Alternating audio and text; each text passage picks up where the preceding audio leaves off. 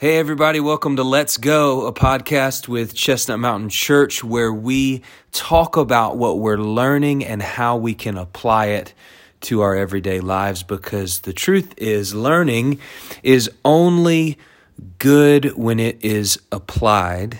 My name is Jared Cagle. I am your host for the Let's Go segment of our podcast. I just need five minutes of your time. So if you have five minutes to spare, let's dive into the sermon that Pastor Brian preached on Sunday from Colossians chapter 3, verses 1 through 4 starting in verse 1 If then, Paul writes, you have been raised with Christ, seek the things that are above, where Christ is seated at the right hand of God.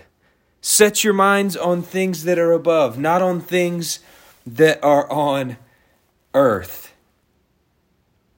Paul reminds us to set our minds on things above, to seek the things that are above, because if you've been raised with Christ, that's where Christ is, and that's where your mind should be. That's where your goals should be. It's not just about knowing who we are in Christ, but now it's about taking advantage of who we are in Christ, to implement who we are in Christ, to walk in who we are in Christ, to live like we are in Christ.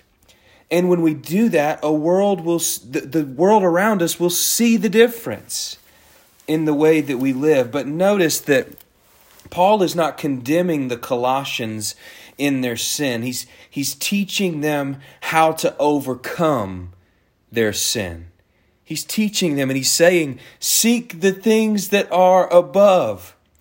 Set your mind on things that are above. This is how we overcome sin in this life. Because if we seek Him, if we seek Christ, who is in heaven now as a resurrected King of kings and Lord of lords. He is in heaven with God the Father. If we seek Him, we will find Him.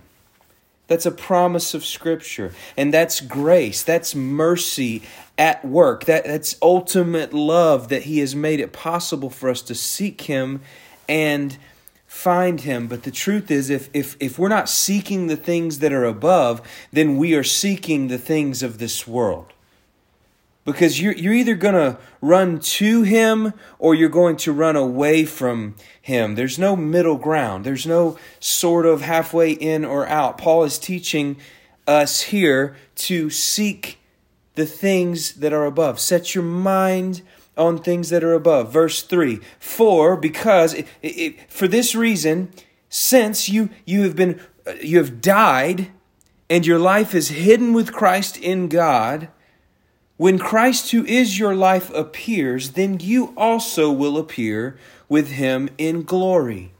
Here's the truth if we are in Christ, we are also one with God, and we are also hidden in God. And once we are in Christ, there's nothing the enemy can do to take Christ from us or, or to take us out of God. We are forever secure in Him. And the future hope is when Christ, who is your life, is revealed, you will also be revealed with him in glory. That's our hope. That's the truth. Now, the application of it, no matter what you're going through, no matter what your season of life is right now, or how hard it may be, or even how, how entrenched you are in a sin or a struggle, the way that we overcome whatever it is that we need to overcome is by first being in Christ. And when we are in Christ, to seek Him, to seek the things that are above, to set our mind on things that are above. Are you setting your mind on things that are above today? Are you seeking Him? Because when you seek Him, you will find Him.